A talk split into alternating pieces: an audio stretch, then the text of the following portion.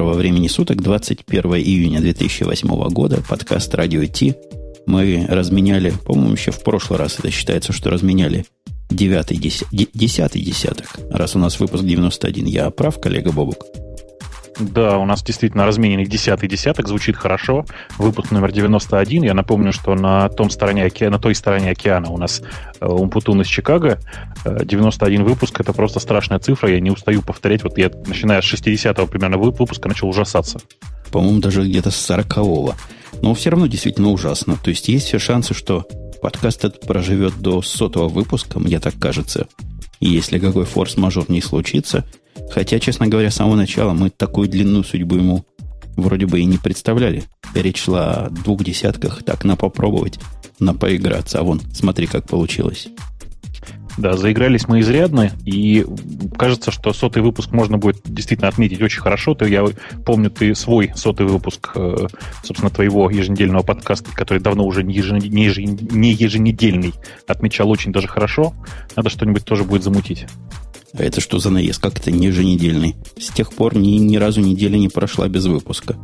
Ты знаешь, что у тебя он иногда и два раза в неделю бывает. Еженедельный это раз в неделю. Да нет, ты меня путаешь с Янки после пьянки.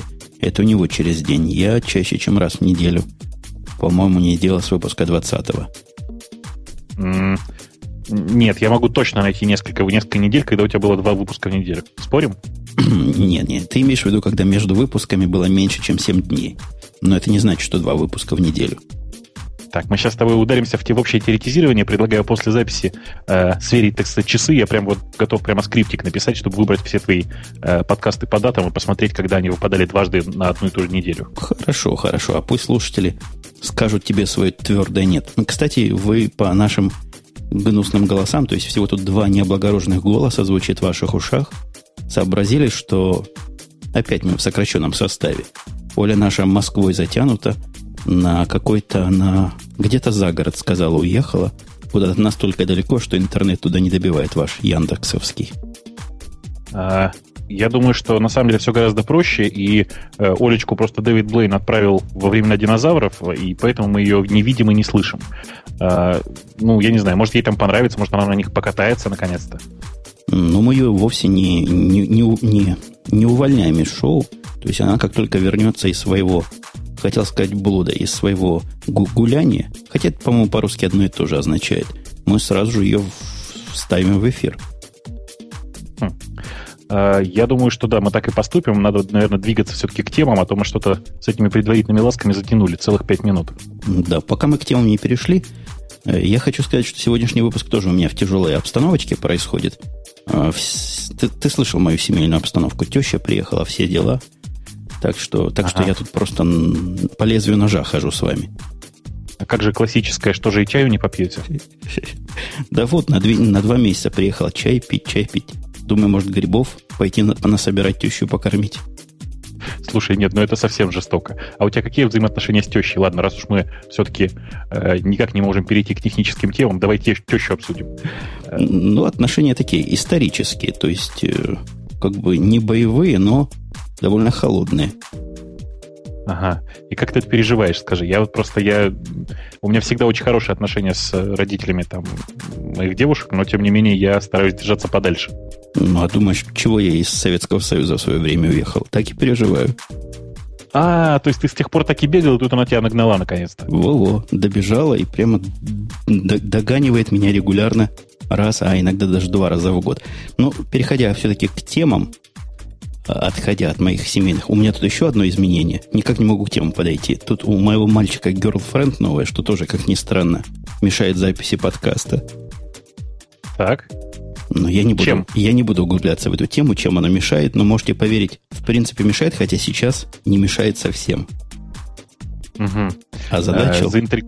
Заинтриговал всегда, заинтриговал и точно так же заинтриговал, как, э, простите, Mozilla Foundation, э, которая теперь, по-моему, называется Moco, сокращенно, э, заинтриговала всех прямо с 12 по 17 все сидели в напряжении, в напряжении, ну когда же, когда же случится этот чертов запуск третьего Firefox? Я не знаю, у тебя как вообще все это прошло, потому что я вот хуже, чем с футболом было, простите. У меня просто френд-лента, твиттер, все подряд просто взрывалось криками-то Firefox 3, Firefox 3.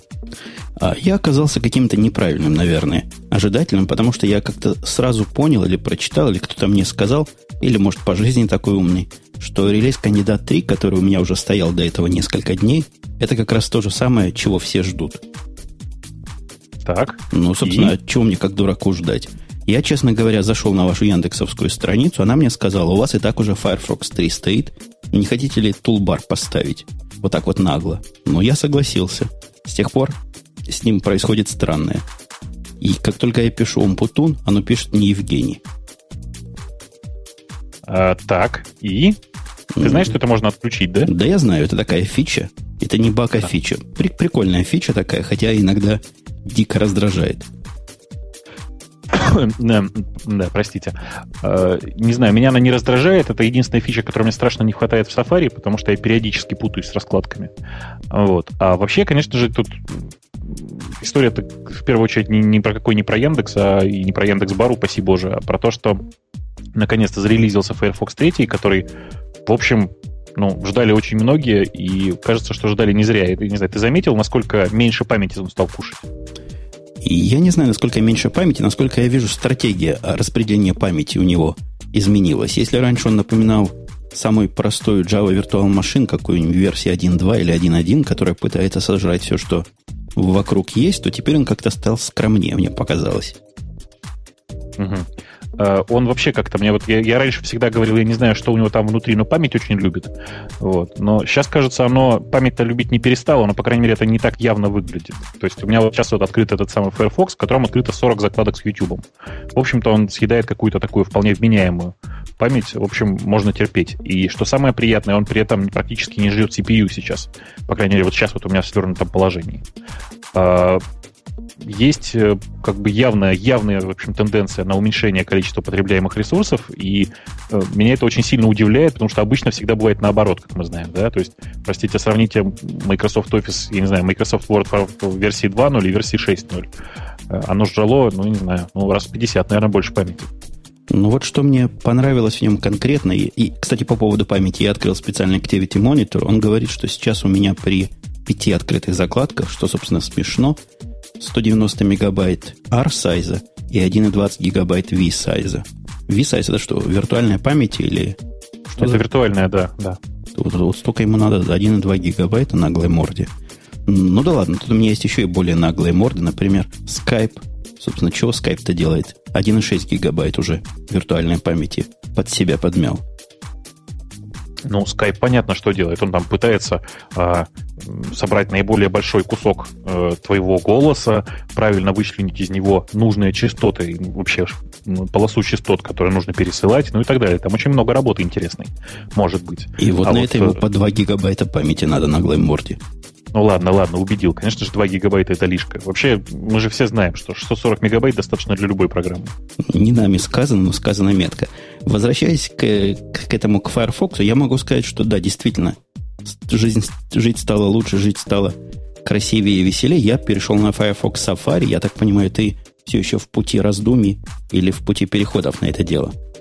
Я очень сильно в пути и пока что очень сильно э, притормозил, так сказать, этот переход, потому что вижу, какое бешеное количество нужных мне расширений, которые в Safari доступны из коробки, условно говоря, да, э, в Firefox еще просто не спортированы со второй версии на третью. То есть можно, конечно, качать их с сайта, но я предпочитаю как-то э, брать все с, со стандартного сайта, сайта addons Mozilla.org, и там, к сожалению, Подожди, далеко не все а расширения. Ты, ты, да. ты про что? Какое такое расширение тебе бы хотелось, а его нет? Например, меня не устраивает дефолтное поведение Firefox в отношении табов и закладок. Ну, в смысле, в отношении табов и открытия там в новом окне, например. Э, мне нужно, чтобы каждая, э, каждая ссылка, на которую тыкаю, открывалась в новом окне по умолчанию. Не в новом табе, а в новом окне или что ты хочешь? Но в новом табе. Пусть, пусть, пусть в новом табе хотя бы. Это, прямо, это прямо из коробки можно законфигурировать. Нет, спорим, прямо, нет. Прямо спорим, в преференсах. Нет, нельзя? Спорим, нет. Нельзя. Ну, ты нажимай среднюю кнопочку, как все нормальные я, люди. Я сейчас тебе пример приведу. Берешь, э, заходишь в меню закладки и тыкаешь нужную закладку. Где откроется эта закладка? А Прямо вот, в текущем табе. А, а вот для Понимаешь? этого я уже поставил какую-то фиговину, которая открывает закладки в, в новых табах.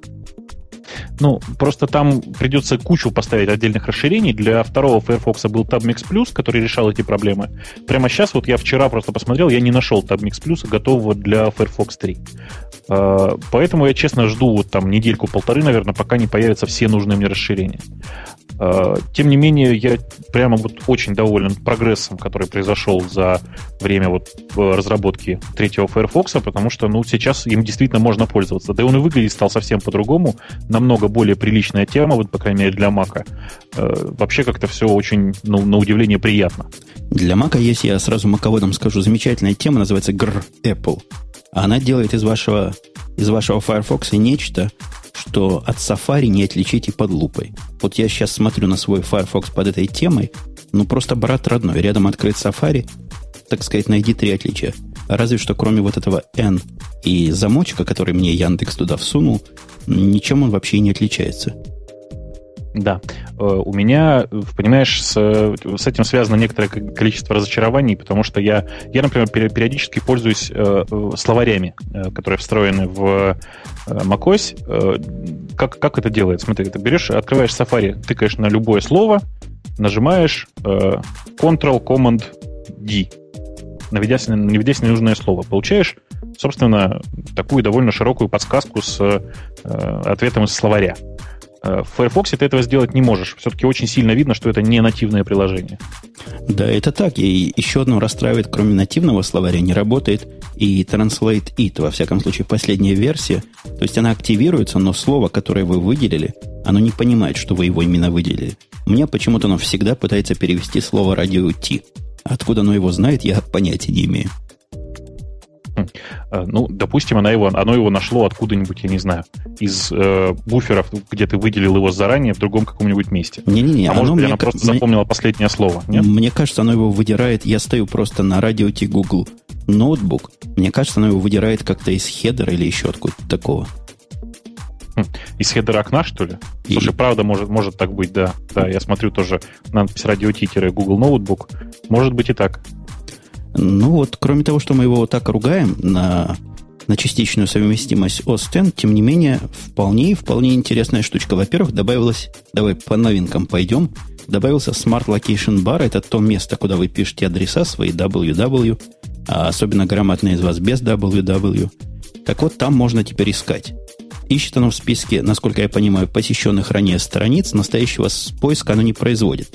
Ну, собственно, не для того это место, чтобы поиск производить ну, тем не менее, э, этот самый Smart Location Bar показался мне намного более удобным, чем было, вот, чем было раньше.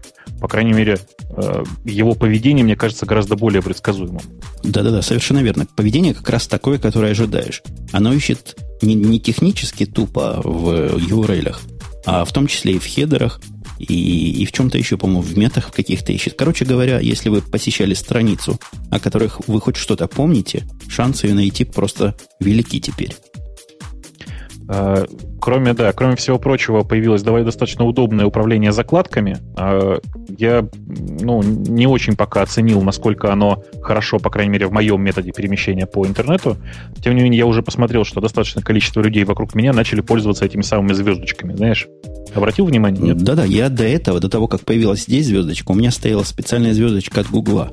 В Гугле Тулбаре есть такая, чтобы в один клик можно было закладывать. Здесь сделано еще лучше. Здесь какая-то имплементация концепции GTD. То есть первым делом вы закладочку вкладываете, а потом уж с ними разбираетесь. То есть самый такой, по-моему, широкий use case, все так, по-моему, делают. И теперь вот это все делание стало просто в один клик Никаких лишних вопросов клик на звездочку не вызывает. Молодцы. Молодцы ребята. И плюс к этому э, бэкап, по-моему, теперь есть этих самых закладок и совершенно незаменимый в этом смысле extension. Мы в прошлый раз жаловались, что никак не синхронизировать. Так вот, Fox, Fox Bookmark, по-моему, называется. А ну, сейчас я стану на него. Да-да, по-моему, так называется. Foxmark, Book, Foxmark Bookmark Synchronizer. Вот как они сложно назвали прекрасно справляется с работой. Ни одного конфликта он сам себе не сделал. Я его специально пытался в конфликтной ситуации загнать. Собака умная. Такие, такие разруливает конфликты, как я и ожидал. Слушай, ну ты знаешь историю с, вообще с букмарками, да? Там э, очень все смешно, потому что букмарки и вообще формат базы данных букмарков это было, был самый-самый старый кусок кода, притащенный еще э, с времен Netscape до голдовских времен, то есть до третьего Netscape. Э, там был свой сложный бинарный формат, все такое, а сейчас они все это дело перенесли в SQLite, и понятно, что это сильно облегчило э, работу с, э, вообще с самими закладками, в частности, э, для сторонних приложений. А вот меня вот это как раз пугает. Я когда прочитал про SQLite, у меня с SQLite было несколько очень негативных experience ов, уж простите за англицизм, когда база на вид целая переставала открываться им же. Как-то она ломалась у меня, я не знаю, что я там такого делал. В Firefox пока вроде бы никто не жалуется на облом bookmark ок. Ну, поживем на это дело, посмотрим.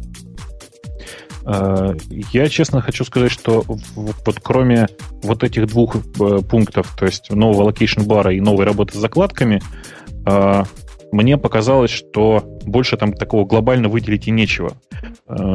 Многие выделяют э, новый э, менеджер загрузок, но я честно хочу сказать, что я им никогда не пользовался, в общем, и особого желания пользоваться им не возникает, просто потому что ну, есть другие менеджеры загрузок, намного более удобные, а если качать большой файл, так я вообще предпочту вигетом это делать. Не, позвольте, с менеджером загрузок есть одна польза, даже две пользы, которые мне всегда не хватало в Safari. Во-первых, теперь то, что вы загрузили, можно пойти на то, откуда вы загрузили. Я не знаю, было ли это раньше, по-моему, не было. Очень полезно. Иногда нечто загрузишь, а потом думаешь, а где же я это взял? А теперь правая клавиша, иди на страничку и получаешь ту самую страничку. Я тебя разочарую, но это было и раньше. Подожди, не-не-не, иди на страницу, в смысле, на страницу, откуда ты скачал или куда ты скачал? Нет, откуда ты скачал? Куда ты скачал? А, вот этого раньше. не было, да. да, да Согласись, да, полезная фичка да. очень. Ну да, только в случае, если э, под этой страницей там что-нибудь в куки не, не было записано во временной, да, и когда ты туда приходишь, может оказаться, что там уже ничего и нет, собственно. Э, ну да, ну да, ну да. Это так. Кроме того, оно еще стало соображать хедеры, судя по всему. То есть, если вы попытаетесь один и тот же файл, который не поменялся на стороне сервера, и где сервер грамотный, еще раз загрузить, он его загружать не будет, а мгновенно скажет уже ready, и вот вам файл. Я честно хочу сказать, все равно я остаюсь за сторонником сторонних э, качалок всевозможных, потому что, э, ну, я не знаю, про, просто банально этот менеджер загрузок, я не знаю, не поддерживает торренты, не умеет работать, не умеет кач- качать в несколько потоков, ну и так далее. То есть это просто слишком тупая для меня качалка. Кроме, кроме всего этого, говорят, еще работа с паролями стала хороша. Кто-нибудь в чате знает, когда, а может, ты знаешь, когда становится все желтеньким, то есть он знает, чего внести в эти в эти edit-боксы, в эти текст-боксы, чего нажимать надо, чтобы он внес? Не Ctrl-Enter, нет? И Я не... просто помню, что это такое. Я ни разу не пробовал, как-нибудь попробуем. Может, нам кто в чате скажет гул, гул голосов сразу донесется. Так вот, пароли, пароли, пароли сохраняются. Красиво теперь запрос на пароли.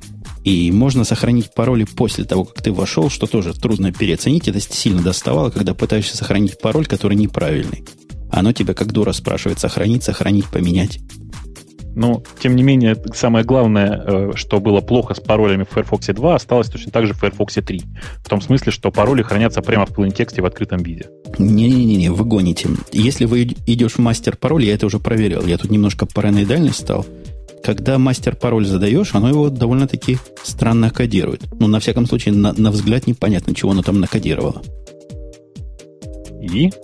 Я, я просто я такого не, не, не замечал. Я четко вижу, что э, по дефолту оно сохраняется прямо практически в открытом тексте, и меня, в общем, Точно. несколько парит. По дефолту так и есть, пока не задашь мастер-пароль. Там такое место есть сеттинга, где его можно задать. После этого каждый первый запуск, по-моему, каждый запуск будет Firefox спрашивать, введите мастер-пароль, и будет его туда-сюда раскрывать-закрывать. Э, собственно, по-моему, больше действительно уже не, не, не за что зацепиться. Все остальные изменения, кажутся очень внутренние в, в Firefox, и таких каких-то внешних изменений вот не осталось. Он стал совершенно, видимо, внутренне быстрее. И что меня особо радует, у меня с Safari в последнее время в некоторые, на некоторых сайтах особо отвязанных была ситуация, когда загрузка одного из букмарков, одного из табов, простите, приводила к задумчивости всего Safari, а иногда даже и всего X. Он сильно задумывался. Здесь мне пока такого не удалось провести, такой каткой акции. То есть оно где-то там в бэкграунде чего-то там загружает, а все остальное живо и шустренько. Угу. Э, меня удивило поведение флешового плагина. Э, дело в том, что раньше у меня был, у меня просто был такой готовый паттерн использования YouTube. Я открывал страницу, открывал все похожие сразу ролики, которые предлагает YouTube в, в отдельных табах, и они э, проигрывались только в тот момент, когда я переходил на эту страницу. С Firefox 3 это не работает, я не знаю почему, они все начинают играть одновременно. На самом-то деле это, конечно, более правильное поведение вот такое, как сейчас у третьего Firefox. Но это, черт побери, очень сильно подпортило мне жизнь. Я теперь думаю, чего делать. Пока я не, не перевел нас на следующую тему, которая у меня плавно-плавно переходит от Firefox, просто удивишься плавности. И я не могу не, не, не дать свое, свое, свое хостовое спасибо Павлу Евстигнееву, а вместе с ними и Владимиру Прудникову, которые Просто трудно со мной работали, тяжело, дни и ночи, ночи и дни для того, чтобы сделать веб-интерфейс, который прямо сейчас, похоже, скорее тормозит, чем работает, но как-то работает. Тормоза вовсе не его вина и даже не моя вина, не, не вина этих JavaScript замечательных девелоперов, а, похоже, Apache, который мы ругали тут до выпуска, все-таки не тянет даже в такой простой конфигурации. Ну, надо сказать, что у тебя еще и машинка не слишком же такая э, масштабная, скажем. А, Apache второй действительно, прямо скажем, не, не самый хороший э, из HTTP серверов. По крайней мере, я бы, честно, предпочел или первый Apache, или вообще LTTPD поставить. Э, кстати, а почему не перейдешь? Да перейду. Я, я не ожидал от него такого поведения. Поставлю вот этот, который Engine, Nginx, который называется. Я как-то разобрался, как его конфигурировать, похоже, для работы. И вот сюда поставлю в виде прокси. Говорят, он в виде прокси, в виде такого переадресатора прекрасно работать может. Ну, собственно, и Light так работать может, но в данном случае разницы совершенно никакой, у них идеология очень похожа. Э, ну да, так вот моя связочка теперь. Я, когда сказал, что он загружает один и тот же файл второй раз умно, то есть не загружает его, имел в виду совершенно конкретное. А именно мои многочисленные попытки загрузить новый Subversion, новый SVN 1.5 для Mac OS.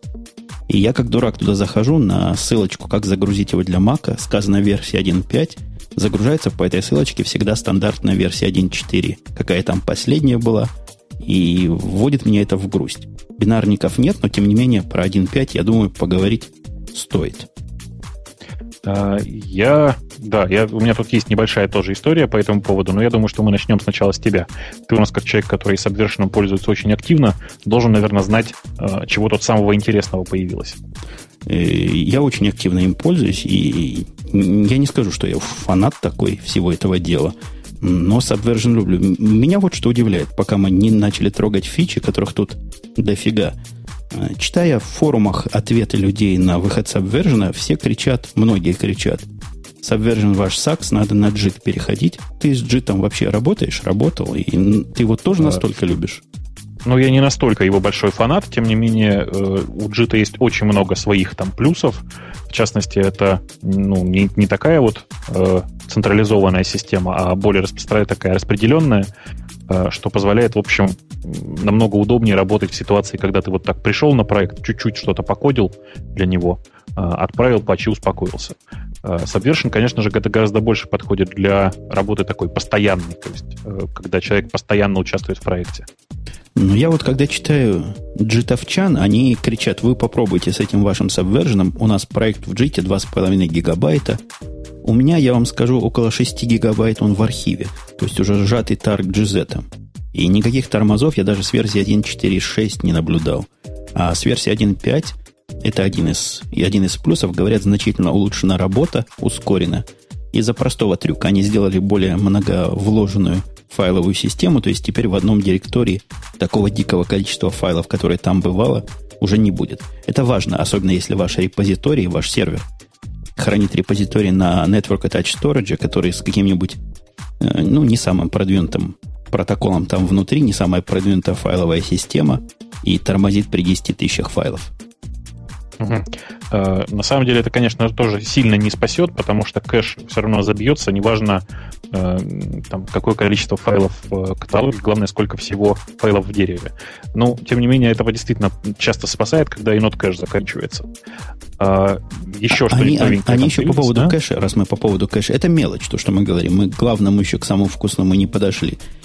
Из-за того, что в Subversion файлы read-only, это позволяет улучшить стратегию кеширования на стороне, вот опять же, тех же самых NAS и других умных файловых систем, теперь они делают таким образом, что неизменяемые файлы, они сгруппированы каталогами.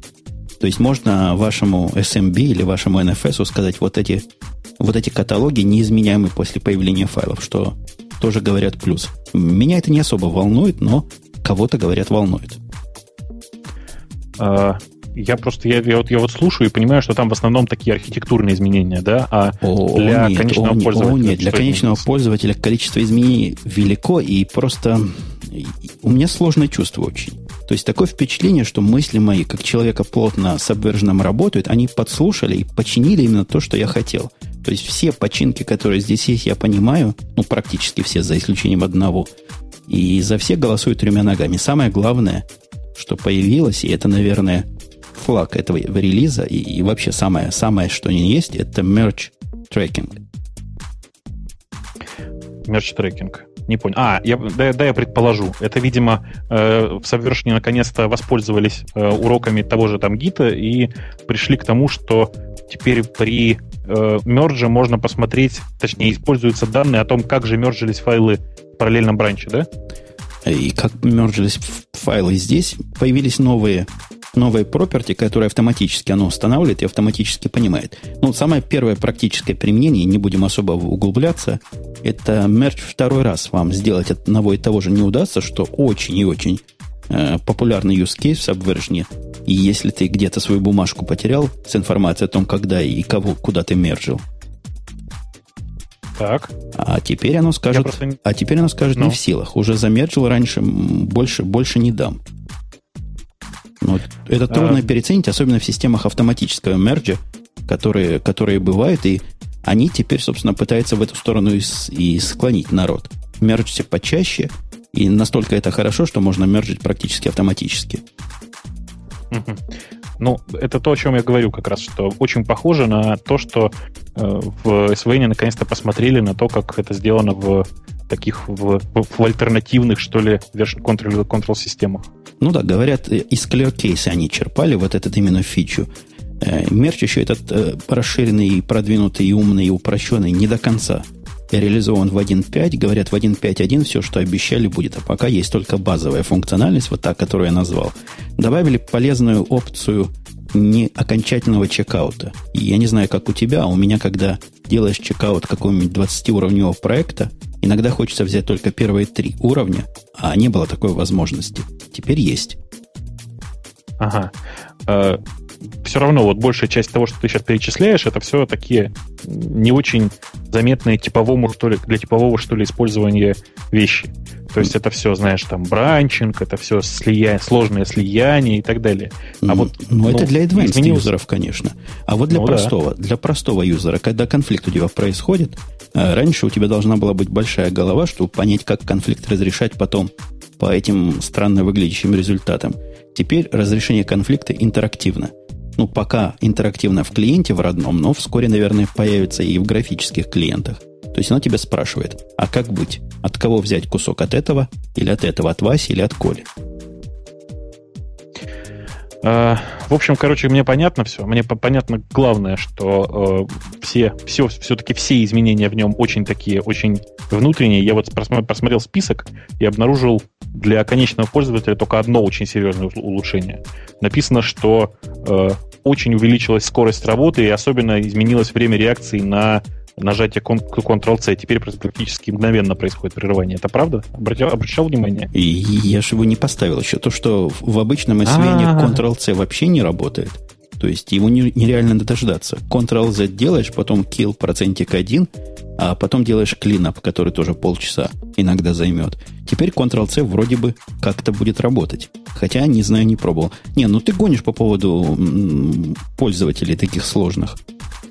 У Subversion это все, все пользователи, а не с головой которые, и я так подозреваю, например, SVN Externals. Но это трудно переоценить, что Externals теперь можно относительные пути давать. Я не знаю, пользуешься ты этим или нет. Change Externals вообще не пользуюсь. Это очень а. полезно, когда у тебя сторонние библиотеки есть, и ты не хочешь их плодить, угу. но хочешь иметь локально у себя как бы их, ну, как бы Symlink, только кроссплатформенный, грубо говоря. Ну, я понял, понял, да. То есть это просто использование э, сторонних репозиториев.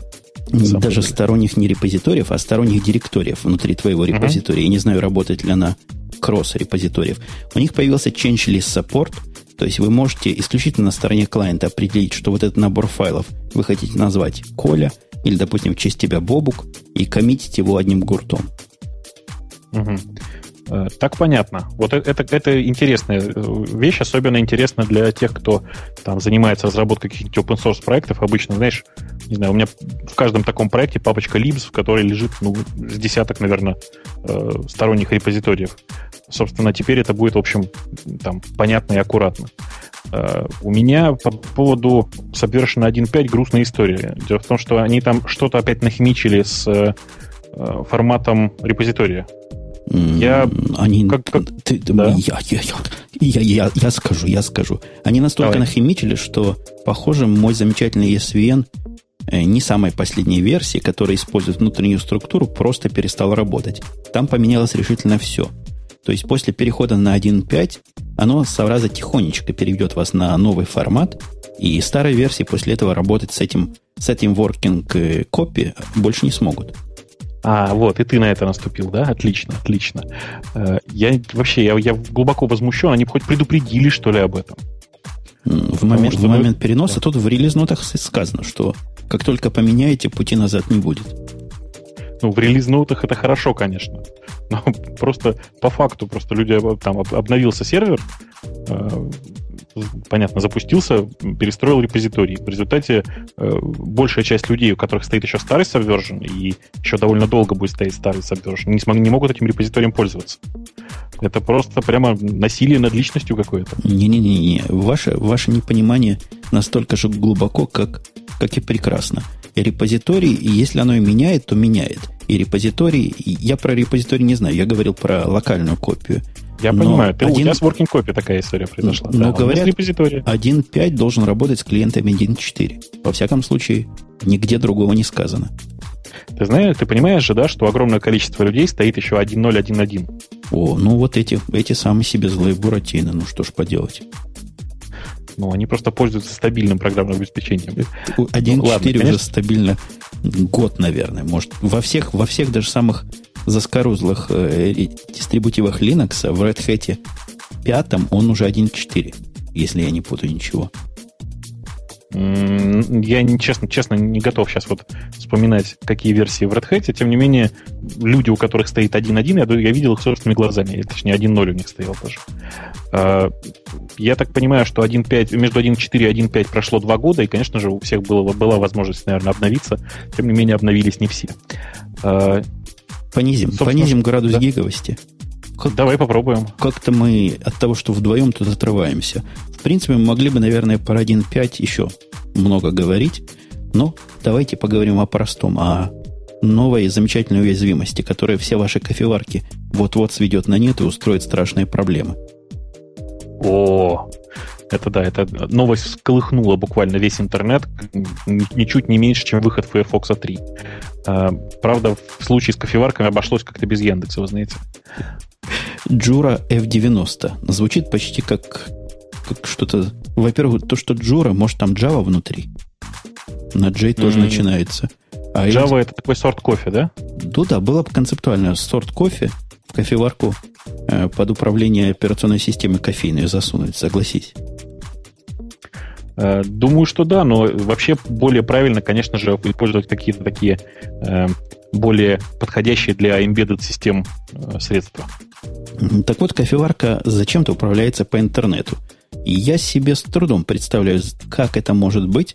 То есть управление какое-то довольно условное. Но не может она пойти и сама чашки себе принести. Надо человека, который чашки под нее поставит, а потом ты по интернету ей скомандуешь «свари».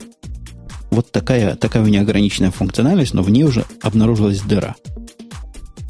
Хм.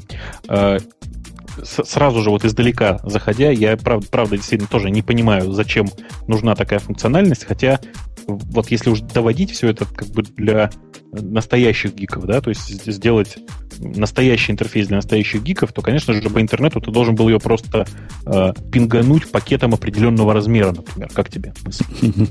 Никакого HTTP интерфейса, ничего. Точно, точно. А в ней надо было еще специальный фаервол поставить, который будет э, детектить атаки и понимать, что кто-то пытается, как нам в чате сказали, бот нет, из кофеварок сделать. Ой, это, это было бы прекрасно. И после этого атаковать, я не знаю, сайт Java.com. Э, требую, завалить там весь форум или там весь мейл-лист крик, криками требуют, требуем еще Java.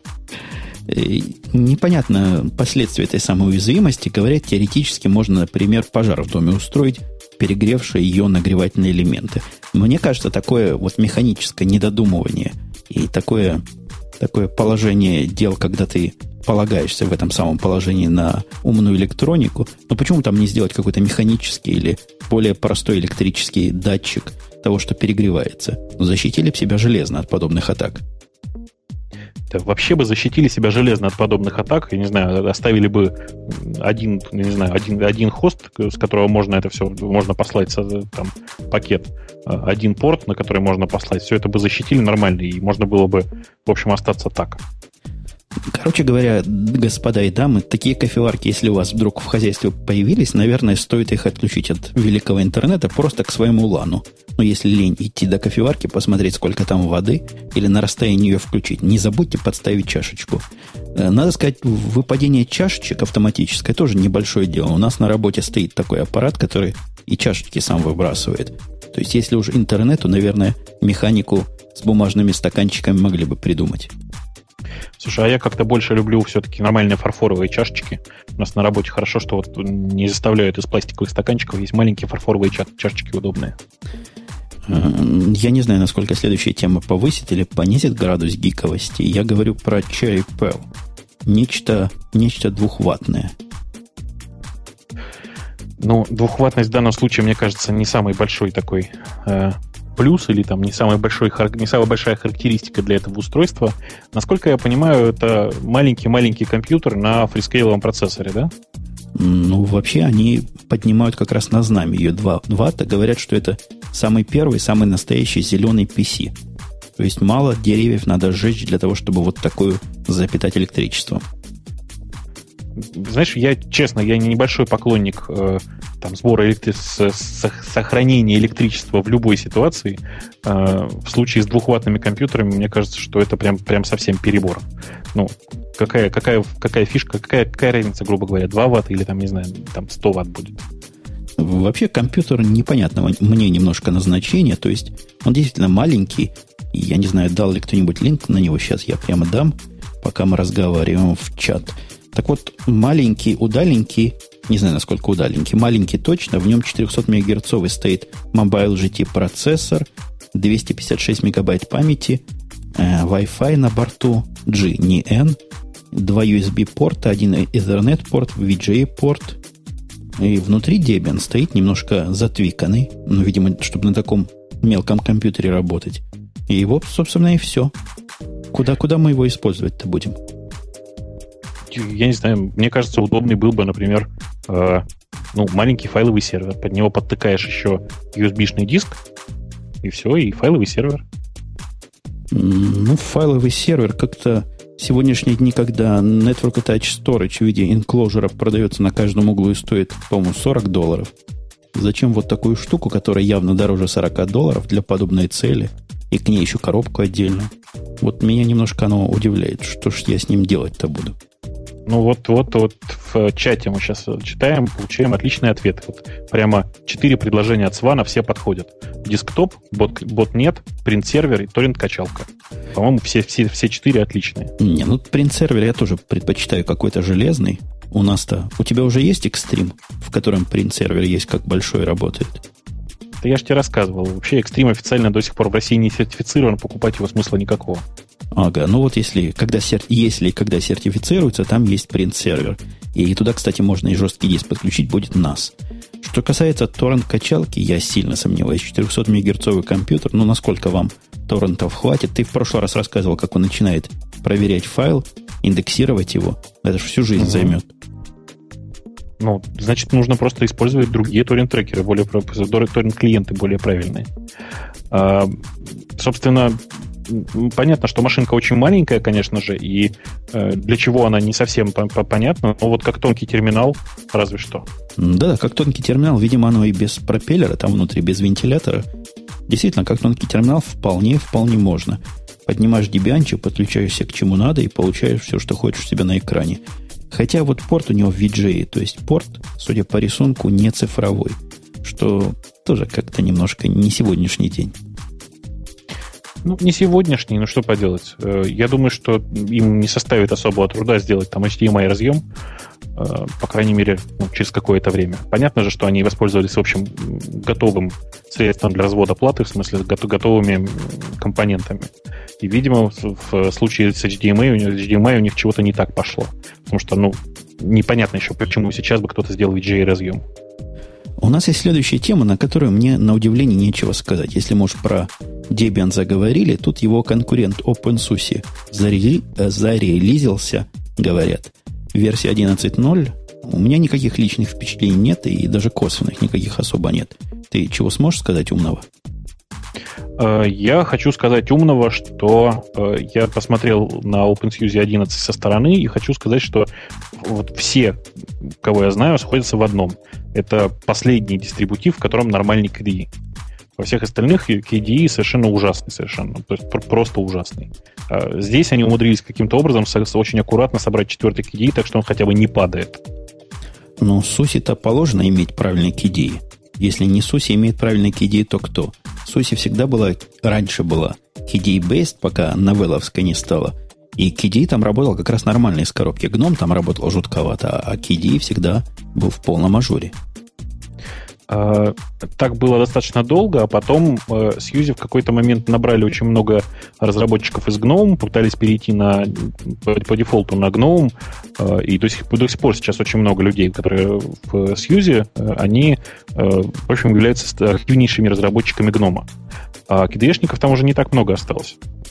Говорят, в Фьюзе полнейшая революция в виде вывода. То есть там Open, э, как и Fusion, Fusion, Compass. Короче говоря, то, что уже у нас давно, дорогие вы, убунтовцы есть в Ubuntu для OpenSUSE, это вот происходящая прямо сейчас революция. Э, по-моему, эта революция уже давно прошла и как-то, ну не знаю, затянулась в OpenSUSE это все. Утверждают, что OpenSUSE, тут я фразы читаю, такая же элегантная, как Mac OS X, на что я смеюсь. А, ничего особенного интересного и сказать нельзя. То есть такого, чего Сьюзи отличало бы от других систем. Но говорят, вот их ю ю ят ет, как называется, на Яст, яст, по-моему, да? Говорят, стал не так тормозить и глючить, как он это делал раньше. Ой, ну, слушай, мы сейчас с тобой поем как раз о том, чего совершенно не знаем. Э, я ястом пользовался, по-моему, один раз в своей жизни, посмотрел на этот чудовищный результат, выкинул и продолжил конфигурирование руками. Э, боюсь, что в данной ситуации получится точно так же. Э, к сожалению, под Unix готовых средств для конфигурации, таких визуальных, не так много. И кроме, кроме вот гном конфиг звездочка, что называется, я, по-моему, такого вот ничего хорошего-то и не помню. А я через океан, через далекие буквально тысячи, десятки тысяч миль слышу, как у тебя там милиция проехала или скорая помощь. Я прав? Да, ты прав совершенно. У нас тут в Москве творится черт что, и в конце концов футбол же, футбол уже играют. Все фанаты просто бегают и прыгают, идет второй тайм, счет 0-0. Ну и ладно. А кто с кем играет? Там наши играют какие-нибудь? А, не знаю, как ваши, а наши играют на России и Нидерланды. О, нашли себе противника Нидерланды. Что за страна такая? Голландия, что ли? Э, Голландия, да, Голландия. Голландцы в футбол. Ну ладно. Хороший противник, сильный. И я думаю, про Суси нам сказать-то особо нечего. Там нам говорят, что я рулит, всегда рулил. А вы попробуйте после его руления ручками подправить файл, а потом его еще раз запустить и посмотреть, что он с вашими правками ручными сделает. Это тем, Ой, кто думает, смотрю, что он тоже... рулит. Я смотрю, ты тоже пользовался ястом. Два раза. Первый раз а, я не поверил. Раза, да? Первый раз я не поверил результату, был уверен, что я просто не сохранил конфигурацию. А потом понял. Понимаю, да, понимаю. Ну, я, собственно, понял все с первого раза. У меня просто перед этим был опыт э, пользования, как же назывался, Linux Conf. Помнишь, такой был для О, Red Hat? Это, это давно было, да, уже? Очень давно Какие было. мы старые, слушай. Столько не живут. У нас есть замечательная новость в сторону вхождения одного из популярнейших продуктов в мир open source. Она важна и политически, и, да только политически важна. Короче говоря, я к тому клоню, что Java полностью теперь open и GPL compatible. Вся. Все ее строчки. Ну, она, по-моему, не, не GPL, а именно GPL compatible, да? То есть у нее какая-то своя двойная лицензия. Началось все, по-моему, достаточно давно, то есть уже больше трех лет назад, когда, собственно, первые сорцы начали потихонечку появляться, появляться, появляться. Я помню, что э, еще в предпоследнем Red Hat там уже, уже была своя сборка, собранная из, в общем, таких из исходных текстов. Тем не менее, часть библиотек была недоступна, а сейчас, в общем, выложили все, и можно прыгать, радоваться, кричать «Ура, ура!». Java теперь такая же свободная, как, не знаю, как какой-нибудь Python, там, Ruby или Perl. Ну что ж, это хорошо. Для меня политически это важно. Теперь мне есть чем заткнуть окончательно и бесповоротно рот тем, кто говорит, в корпорациях нельзя open source использовать, и GPL это нам вредит. Вот теперь я им ткну в Java, в наш основной производственный язык, и скажу, а это как? Посмотри на реакцию. Да, а у меня тут по-прежнему сирены, крики, что-то происходит такое, наверное, интересное. Э, и их совершенно, кстати, не волнует, там, open source Java или нет. А, вообще, вот есть такое, такая тема странная для разговора. Как ты считаешь, насколько действительно это может помочь Java? Ведь, ну, ни для кого не секрет, что базовые библиотеки Java, они достаточно качественны сами по себе, особенно на фоне других языков. Ну, давайте прямо скажу. На фоне Python э, базовые библиотеки Java идеально вылизаны и просто, вот, просто, просто идеал. А, я не очень понимаю, какова цель. Зачем было выкладывать под GPL то, что и так уже достаточно хорошо. Они надеются, что кто-то будет носить, а, приносить им полезные изменения в, само ядро, в сам, там, в сам рантайм Java? Ну, во-первых, это не так опасно, как кажется на первый взгляд. Я сразу тебя успокою. Там у них есть огромное количество тестов автоматических на совместимость вот с этой самой Java настоящей. И пока ты тесты не пройдешь, ты как бы не из этого мира. Я так понимаю, это лицензией покрывается. А если тесты прошел, там миллионы строк кода, то все. То ты наш, и, видимо, с большой долей вероятности твои программы будут работать.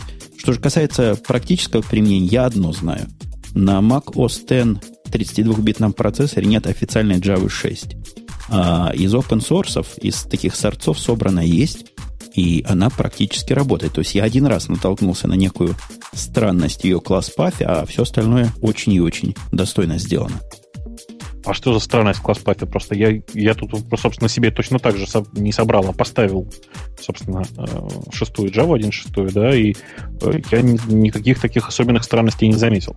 Ну, странность, на которую я натолкнулся, она такая тонкая. В библиотеке NIO одно из, одно из способов работы с direct бафферами работает не так, как у меня работало, во всяком случае, не так, как я это привык иметь в стандартной Java. Ага. Ну, то есть это где-то совсем глубоко, и поэтому я этого и не заметил, собственно. Это где-то совсем честно... глубоко, и где-то даже на уровне интеграции с бинарной платформой, такой, знаешь, очень тонкая тонкость. Мало кому, видимо, надо. Ага. Ну, собственно, я что хочу сказать. Остается только порадоваться за Сан, что наконец-то все это произошло. Э, они, в общем, давно к этому шли. Больше, чем три года, действительно. Я тут посмотрел по, по, по всяким интересным ссылкам. В конце концов, они это закончили, ведь их очень долго обвиняли в том, что вот они тут начали и не закончили это дело. Наконец они его закончили, и теперь их можно честно причислять к клану компаний, которая целиком и полностью поддерживает open source. А, ты, кстати, слыхал, IBM тоже в это дело хочет войти. По-моему, я эту тему к нам не вставил, но наверняка слыхал. DB2, то есть DB2, известная в народе, собираются открыться. Во всяком случае, мысли в эту сторону начались. Крутейшая вещь, ну, слушай. DB2 это база данных класса почти Oracle, я так понимаю. Но она немножко в другую сторону, то есть она по быстродействию с Oracle сравнится вряд ли, а при этом по возможностям, да, пожалуй, она сравнима с Oracle. А, если они откроются, это будет просто действительно чудо, потому что я боюсь, что им просто будет стыдно. DB2, э, собственно, развивается почти, ну, почти 30 лет уже, 20, 20 20 как минимум лет точно. А, и там наверняка огромное количество старого кода. На старый код обычно без стеснения, в общем, смотреть тяжело. А, это, собственно, может нанести довольно серьезный ущерб по репутации IBM как серьезной компании, мне кажется. У меня, кстати, по поводу баз данных есть некие, некий, некая... Что ж такое у меня? Подожди, я как-то пере, переклипает. Секундочку. Подкручу немножко компрессор. Вот так вот, наверное, будет лучше. У меня по поводу баз данных есть наезд. Наезд на Microsoft Chan. Не поверишь, чего я услышал в последних двух интервьюях, которые я проводил не для себя, а для одного своего приятеля, который просил меня дотнетовцев интервьюировать. У них есть религиозное убеждение, просто догадайся, какое по поводу MySQL. Ну, это детская база данных, которая совершенно ненадежная вообще и все такое. Не, все про это знают. Не-не, это все про это знают, это ладно. Это гадалки не ходи, это любого спроси на улице. У них есть совершенно другая гипотеза. Я даже не знаю, кто там распространяет. Может, Microsoft такое раздает. О том, что MySQL бесплатно только в случае каких-то маленьких баз данных. А если тебе надо таблица а. больше, по-моему, чем 100 тысяч, один мне назвал, другой, по-моему, миллион записей, тогда надо за нее платить огромные деньжище, сравнимые с Oracle. Слушай, а откуда такая, такой слух вообще появился? Я не понимаю. Ну, вот я удивляюсь. Я двух индепендент друг от друга людей буквально проинтервьюировал, и оба они мне эту чушь сказали. Ну, я прямо вот сейчас вот открыл сайт э, MySQL.com, я там не вижу кнопочки buy, простите. И я объяснял им, что такое коммерческое. Они мне все говорили, ну есть же коммерческий релиз, вот это для этого. То есть у них в голову не приходит, что можно платить деньги за то же самое, что можно взять и бесплатно практически, но только для саппорта. Может, вот в этом майкрософтчане просто перпендикулярны этой концепции. Ну, там на самом деле есть некоторые изменения, некоторая разница между Enterprise и, и не, не Enterprise редакцией. Э, в частности, э, Enterprise редакция, она почти всегда, ну, то есть не то, что почти всегда, она всегда поставляется в бинарном виде и якобы оптимально собрана. Честно сказать, как человек, в общем, который некоторое количество времени общался с MySQL и B, я не очень доверяю их варианту бинарной сборки и всегда пересобираю сам. Ты какой? Тебе, наверное, прямая дорога на Генту или на Слаку. Не, не в этом смысле. Вот вариант, который собирает Debian, например, меня устраивает. А, меня устраивает тот, который Red Hat собирает вполне. Ни разу не, не захотелось Слышь, пересобрать. Что у, меня, что у меня происходит, слышишь? Ой, кричат. Гол забили. Гол забили, да. Хорошее дело. И в чате у нас кричат гол. Ну, Очень ура. громкий гол. Ура! Пусть все порадуются. Те, кто нас слушает с задержкой в несколько дней, еще раз вспомнит, как наши забили этим обкуренным голландцам. А, про Apple мы ничего сегодня не сказали. Это какой-то позор. Про Leopard замечательная, даже не слух, а анонс произошел. Слыхал? Слыхал, и этот анонс просто вот он вот прям бальзамом на душу, потому что я честно хочу сказать, что вот это та вещь, которую я просто ожидал просто в Леопарде увидеть. Э, просто в Леопарде не получилось, причем отменилось это буквально там за месяц или за два до, до релиза, и теперь в новом Леопарде наконец-то нам это снова обещают. Речь идет об ZFS, наконец-то нормальной, нормальной файловой системе для нормальной операционной системы. Ну, а во всяком случае она гораздо более свежая, чем, по-моему, 15-летняя HFS, которая там стоит. Это раз. А во-вторых, мы подробно про нее рассказывали, и все ее плюсы рассказывали где-то выпусков, наверное, 50 назад – так что всех желающих за подробностями туда отсылаем. Второй раз повторять, наверное, не будем. А, смотрю, какую еще историю нам еще такую легенькую сказать. У меня есть две связанные истории. Во-первых, о том, что менеджеры продолжают увольняться из Яхо, а вторая новость связана, что после увольнения из Яхо они все бредут стройными колоннами в Яндекс. Сейчас нам опять будут рассказывать, что это скрытая реклама Яндекса. Э, никакой скрытой рекламы здесь, в общем-то, нет. У нас это, это открытая реклама. Да, это просто открытая реклама. У нас было просто забавное событие. Мы открыли даже нельзя сказать офис в Калифорнии. Нет, открыли просто дочернюю компанию, которая будет заниматься там, э, там research ем и некоторым development ом. Э, причем больше скорее research ем, чем, чем development ом. И действительно, некоторая часть народу, которая уходит из Yahoo, они действительно пришли, собственно, к нам. Э, я там, честно, не, не знаю никаких особенных э, подробностей, специально их не выяснял, потому что знаю, что мы с тобой обязательно когда-нибудь заговорим, поэтому я ничего, собственно, нарушить не, не могу, прямо скажем. Поэтому честно хочу сказать, что я целиком рад. Мне кажется, что э, Виш, который там занимался э, поиском со времен Инктомни и потом, собственно, поднимал поиск в Yahoo, он теперь работает у нас.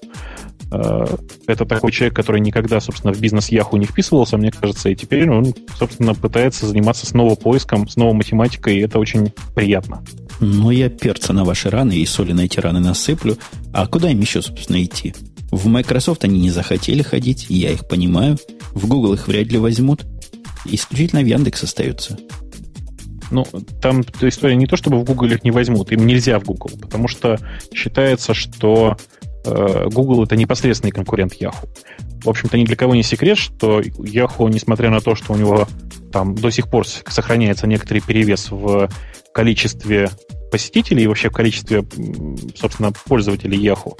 Тем не менее, Google ощутимо более богатая компания, э, и они считаются непосредственными конкурентами. А вот всем, кто кричит, что это неприкрытая реклама Яндекса, сейчас я вам дам э, на другую чашу весов немножко. Грузка. Кто у нас первый теперь и самый крупный в Рунете? Скажи-ка, представитель Яндекса просто во весь голос. Значит, давай, давай, смотри, я максимально корректно сейчас скажу. Я не знаю, кто точно, но по данным TNS Gallup, это такая компания, которая проводит исследования в Рунете и интернете в общем. Э, в мае 2008 года Mail.ru стал э, крупнейшим по месячной аудитории. Э, это не говорит об общей аудитории целиком, это говорит об аудитории людей, которые приходят за один месяц на сайт. Там посетило и в этом отношении... их 15 да. миллионов россиян. Слушай, 15, где они все? Почему у нас так мало слушателей? Где они все? Так, я, я так подозреваю, что типичный посетитель Mail.ru э, мало себе чего понимает, и в чате его в нашем, конечно, встретить тяжело. Но хотя бы файлик прослушать он бы смог, или они не знают, как файлы слушать? Э, как файлы слушать, наверное, типовой пользователь Mail.ru не знает по крайней мере, как файлы слушать с интернета. Что еще тут можно сказать? Мне, я честно хочу сказать, что я целиком рад за Mail.ru, они растут очень быстро и вообще большие молодцы. А, теперь им нужно научиться как-то этих людей переводить в денежный эквивалент, потому что, ну, пока что мне, честно, стыдно за то количество денег, которое зарабатывает эта компания. То есть это вот та же история, как, э, собственно, Google и Yahoo, да? Yahoo вроде растет по аудитории, растет немедленнее, чем Google, и, в общем, разрыв, в общем, он сокращается, но не так, чтобы явно. А, при этом Yahoo зарабатывает, ну, в десятки раз меньше, чем Google. Как так получается, я не понимаю. Я вот смотрю на время. Время, в принципе, говорит о том, что пора к темам наших пользователей переходить, потому что ого-го времени, сколько мы уже с тобой вещаем, но не могу одну упустить. О том, что GCC планирует переписать на языке C++. И я просто в штопор вошел от такой новости. А что тебя так, собственно, заколдобило-то? Ну, надо сказать, C++ язык удобный с концептуальной точки зрения для написания компиляторов. Мне кажется, язык более удобный, чем C, например. Но какая-то просто революция. А зачем им это надо? Им тяжело уже сишный, сишный набор GCC поддерживать.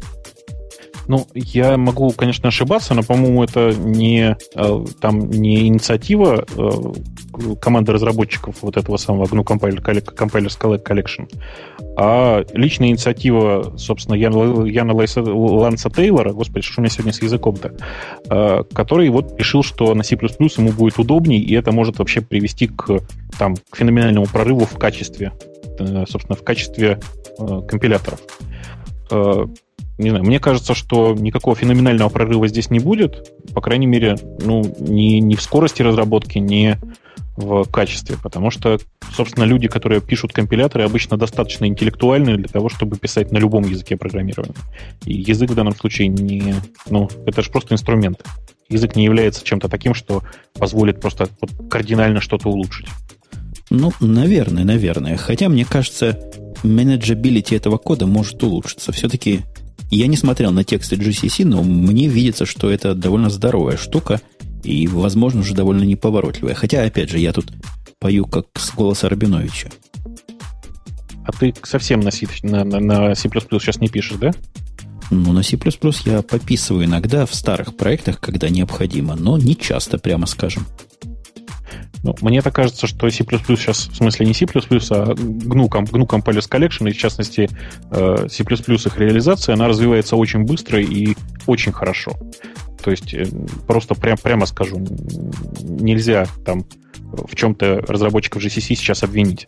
Они сделали очень шаг в очень непопулярную сторону, сильно, э, как бы это сказать, сделав компилятор гораздо более стрикт, чем раньше. И это, в общем, заставило некоторое количество разработчиков понервничать. Но э, с тех пор, как люди начали, в общем, активно адаптироваться к, к, к стрит-компиляторам, все пошло, в общем, очень хорошо, как мне кажется.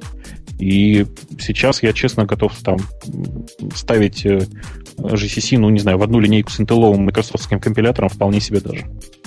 А у тебя приходится частенько на нем писать, ты такой просто эксперт. Или, или и тоже кто-то напел? Ты знаешь, ну, это можно считать, что и напел, наверное, потому что у нас просто очень много проектов на C++. И мне приходится следить за тем, как развивается компилятор сейчас. Ага. И тут у нас такое количество тем, которые меня опять приводит к мысли, что помнишь, был подкаст, который переименовался «Радио Ю», который наши темы добирал, невысказанные. Uh-huh. Такое количество приятных тем осталось необговоренным. Наверное, есть место для еще одного подкаста, который после нашего мог бы по остальным темам идти, только ради бога, не называйте его начиная с радио. А то даже я уже путался, где какое радио, где там наше, где не наше, не говоря уж о простых слушателях.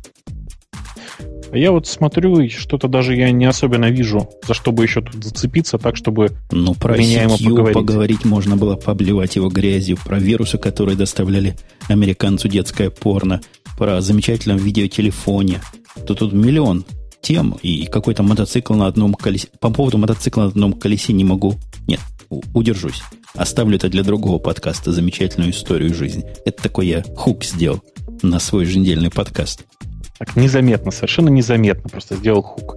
А вот слушай, а, вот, еще есть маленькая новость, что наконец-то э, анонсирован Nokia E71. Это единственный телефон от Nokia, на который я готов, наверное, посмотреть, э, несмотря на наличие айфона. Это который вниз вылезает? Э, не-не-не, это который с полноценной клавиатурой вот я в последнее время все больше склоняюсь к мысли, что нужно две крайности. Либо клавиатуры нет совсем, как у айфона, либо клавиатура должна быть полноценной QWERTY, вот как у E71 и у E61i предыдущего. Э, я, кстати, вот. тоже на это смотрю. Видимо, BlackBerry я возьму себе с полной клавиатурой. У них же есть такой вариант. Угу. Дождусь, пока новый выйдет, их красиво и возьму, потому что его интеллект, когда на одной клавише несколько буквок, и он сам понимает, какое слово ты имеешь в виду, иногда достает. Ну, конечно же, достает. И вообще на вот E61 мне было очень удобно набирать. И в случае, когда меня, там, у меня не было под рукой чего-то такого побольше, я с удовольствием на E61, ну, как, как минимум, джитолком пользовался. Вообще, собственно, тут никаких таких особенных откровений от этого телефона, от E71 никто не ждет. Э, у него есть много ненужных, с моей точки зрения, наворотов. Например, зачем мне FM-радио в этом телефоне, я вообще не понимаю. Несмотря на то, что оно позиционируется как продолжение линейки E61, то есть все-таки это бизнес-телефон в первую очередь. Главное отличие от E61, наверное, это все-таки внешний вид. Он стал поуже, поменьше, вообще как-то более компактный такой. А, и, и, и, и по-моему, и все. Ну, вот разве что GPS еще встроили. Но сейчас, по-моему, GPS встраивают только, не встраивают только совсем дешевые телефоны. Да, переходя к темам наших слушателей, надо сказать, что с тех пор, как у нас поменялась система комментариев, и нельзя накручивать темы, какая-то более адекватная картинка тем происходит. Плюсиков я имею в виду. То есть их, во-первых, не так дико много. То есть раньше бывала такая ситуация, когда одна тема странно выглядящая набирала 50 плюсиков, или 40, или 30. Теперь они все примерно ожидаемо, и это, наверное, скорее хорошо, чем плохо. И вот первое Корвином представлено о том, что Twitterific награжден Apple Design Award как лучшее приложение для iPhone.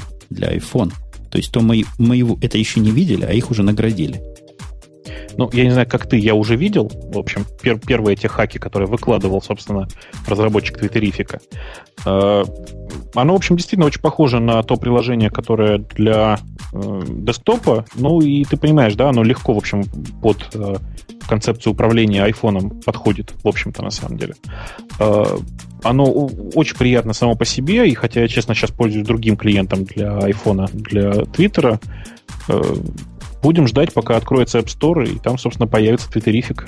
Да, скоро уже, скоро, в следующем месяце это должно все произойти. Красный Еж нам рассказывает, что 15 июня исполнилось 97 лет IBM, а мы это дело не отметили, не выпили по 100 грамм по этому поводу. Ты знаешь, с IBM там такая темная история с ее прошлым. Оно ни с кем надо в свое время сотрудничало. Ну, ты слыхал, небось, да? Да, да, да, конечно. Так что насколько, было... насколько мы хотим про него выпить, еще вопрос. Ну, я думаю, что годика через три, если мы еще будем записывать этот подкаст, надо будет столетие все-таки отметить. Э, нет? Ну, посмотрим на их поведение. Если они с новыми фрицами не начнут сотрудничать, может, может и отметим. Кто-то у нас еще говорит и Лангер, Инленгер. О том, Инленгер, да. Вайн 1.0 э, зарелизился. Не прошло Ура, полгода. ура, ура. Ну да, там, собственно, 15 лет, как, как пишет Инлангер, на самом деле прошло чуть больше, там порядка 17. Э, первые идеи Вайна, они, в общем, появились в виде коммерческого проекта Win, Winford чего-то там, я уже не помню. Э, потом, собственно, пошло развитие, развитие, развитие, и в конце концов появился такой минимальный Вайн, вот этот самый, который умел, господи, какие-то очень странные такие Open Directory, что ли, он умел делать, еще что-то. То есть такие вот очень странные API были поначалу доступны. А потом, в конце концов, это выродилось в полноценную эмуляцию, эмуляцию API Windows, и сейчас кажется, что ну, редкие приложения не способны работать под Wine. Да, там где, там, где говорится Wine, действительно сразу выпить хочется, хотя пишется не так. А ты, ты войнист, ты много чего вайном пользуешься сейчас? Или как на Остен ушел, я, уже нечего? Я, ты знаешь, я очень долго помогал с всякими мелкими патчами для Вайна, пока э, занимался там развитием и попытками пропихнуть Linux в разные там государственные и не очень государственные организации в России. Э, и тогда без Вайна было очень тяжело, потому что 1С это такая вещь, которая, в общем, захватила всю страну, что называется. Э, и другой бухгалтерии, как ты знаешь, у нас нет, на самом деле, до сих пор. И очень много патчей было, которые помогали, собственно, Вайну, Вайну запускать 1С. А сейчас, сейчас она умеет да. запускать 1С? Да, сразу вопрос. Ну, оно умеет запускать 1С, там есть некоторые мелкие гличи по, там, по отображению, но, тем не менее, можно считать, что качество удовлетворительное, на мой вкус. Следующий вопрос нам задал, задал Денис Балтин. К тебе прямо вопрос ребром. А чего вы так FF3 раскручиваете? Кто вам проплатил и откуда такая неземная любовь? Бескорыстная такая любовь у вас? Ну, значит, зачем мы пиарим FF3? Тут есть два ответа, честный и честный. Значит, честный ответ звучит так. Мы, у нас большая часть людей в компании вообще пользуются Firefox и честно очень любят Firefox. Э, в том числе те, кто сидят под Windows, э, просто, просто очень любят Firefox. Те, кто сидят под линуксовыми средами, ну, у них вообще как бы выхода на самом деле нет, потому что нормального браузера, кроме Firefox 3, ну, вот разве что Opera еще. Э, что еще сказать? И, собственно, ну, на самом деле это была очень, очень большая внутренняя инициатива, с одной стороны. С другой стороны, э, надо хорошо понимать, что мы э, пришли дружить с Mozilla, мы оказались пятой, шестой или компанией, которая э, смогла договориться с Mozilla Foundation и с, Mocha вообще как таковой, о том, чтобы сделать нашу собственную сборку чем наша сборка отличается, ну, понятно, она там, у нее немножко другие дефолты в поиске, то есть там по дефолту стоит, по-моему, индексовая страница для поиска, и все глобально-то. А, плюс ко всему мы там primary mirror для всего того, что делает Mozilla Foundation, то есть у нас просто э, все, что э, раздает Mozilla Foundation, все раздается с, в России с наших серверов. Э, и вообще просто, ну, это на самом деле нам не то чтобы особенно выгодно, да, для нас это очень важный имиджевый момент. Мы показываем всем, в том числе и гикам, что мы, в общем, нормальные люди. С нами можно работать, честное слово. У нас действительно большая часть людей любит Firefox, и вчера у нас было, не вчера, вру, по-моему, когда, позавчера, что ли. В общем, в момент запуска э, Firefox 3 у нас была большая-большая пьянка, мы все отмечали, все праздновали именно этот запуск. Я думаю, ты удовлетворил удовлетворил любопытство того, кто спрашивал, и всех остальных. Я тут перепрыгиваю сразу несколько тем. Замечательная самая последняя тема предложена кислотным. Вот такой ник у человека о том, что женщины-программисты более внимательны и аккуратны, чем мужчины. Кто бы сомневался. Ну да, другое дело, что эта внимательность и аккуратность зачастую сказывается отрицательным образом, в том смысле, что зачастую женщины-программисты не готовы на решительные шаги какие-нибудь, знаешь, на, на шаг из серии, а давай-ка мы сейчас тут все по-быстрому перепишем. Иногда это бывает нужно. Да, они не готовы. И тут как-то акцент на действительно женскую часть программирования немножко приведен. Некая Макгрейтон, признана одной из лучших женщин-программистов США. Вот это какой-то шовинизм, по-моему. Почему среди женщин? Среди мужчин ее не поставили конкурировать. Так вот, она утверждает, что мужчины редко снисходят. Снисходят. Есть такое слово снисходят? Если снисходят. Снис... не сходит. Не, наверное, был, ну, какое-то такое слово есть, неважно. Ну да. да, редко они вот до этого опускаются, до подробного комментирования компонентов собственноручно написанной программы. В то же время программисты женского пола, утверждает она, предпочитают оставлять подробные комментарии, подробно объяснять, что именно они сделали и почему. Ой, уже не это, там. Это у меня. Я сейчас выключу да. звук, а ты рассказывай. Э, ну, собственно, у нас в компании работает просто ну, большое количество женщин-программистов, и, честно сказать, я вот у нас в компании не готов делить на отдельно женщин-программистов, отдельно мужчин-программистов, потому что ну, у нас есть там мужики-программеры, которые откровенно на, порядок слабее, чем наши девушки-программеры. Есть мужики-программеры, которые на порядок слабее, на порядок сильнее некоторых женщин-программистов. Короче, все это давным-давно перемешано, и, к счастью, программирование это такая, не знаю, антисексистская, что ли, область. То есть э, женщины-программисты вполне себе наравне с мужчинами выступают здесь. Кажется, Женя все-таки сел на телефон. Ну ладно. Эм, собственно, я, я не знаю, что еще в данной ситуации добавить. Э, мне кажется, что э, делить программистов на женщин и мужчин мужчин, это, я не знаю, как, как э, делить строителей на россиян, украинцев и молдаван в общем-то, глупость на самом деле, потому что и среди тех, и среди других вполне встречаются себе адекватные исполнители, что ли. И я вообще не совсем понимаю, как в США людям удалось написать такую статью. Вообще как-то в США выделить отдельно женщин-программистов. Что-то тут не так. Да, да, да, да, я тоже вернулся, я тоже удивился этому делу. Какой-то тип... Это, кстати, мне звонили с работы, там память. Вставляют память в компьютер, это уже восьмой звонок на сегодня. Ты представляешь, да, такой сложный процесс вставить 4 плашки памяти в сервер. Они угу. постоянно мне звонят и спрашивают, куда там, куда там чего и можно ли его включать. Все ли у меня в порядке. Странный вопрос, как я могу увидеть, в порядке у меня или нет, если сервер выключен. Ну, вообще, действительно, странные люди. В сервер, когда воткнуть память, там, в общем, что там делов-то немного. Воткнуть и включить, все. Ну, поскольку я знаю наших техников, я не разрешаю больше одного сервера за раз чинить, поэтому процесс апгрейда моих 40 серверов почти на год затянется. Как, слушай, не, не, это хорошо звучит. Больше одного сервера за раз не позволяешь чинить. Я бы сказал ломать, в общем, но ты как-то очень политкорректен был. Да-да, как, как как раз должны были быть политкорректные авторы. Я не знаю, говорил ли ты про комментарии в своем наезде на женщин или нет, но я тут недавно смотрел на коды на свои и на коды некоторых и других программистов, которые не особо много комментариев пишут. И чем дальше смотрю, тем больше понимаю, что те места, которые комментированы, в принципе, можно было и не комментировать. Хороший код сам по себе выразителен, и трудно чего добавить обычными словами. Ну, это вообще действительно очень частая проблема, когда люди начинают комментировать строчки, там, не знаю, и плюс-плюс точка запятой, знаешь.